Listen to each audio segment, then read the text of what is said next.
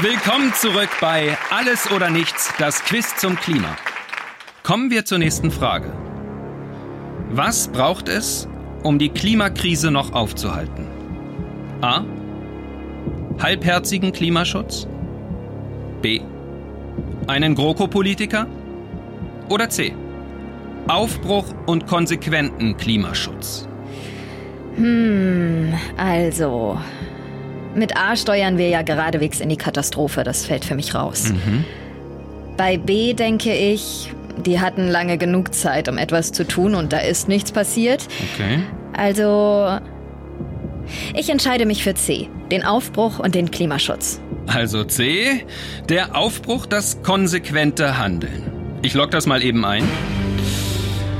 Das ist richtig! Für die richtigen Antworten am 26.09. grün wählen. Damit sich wirklich was verändert.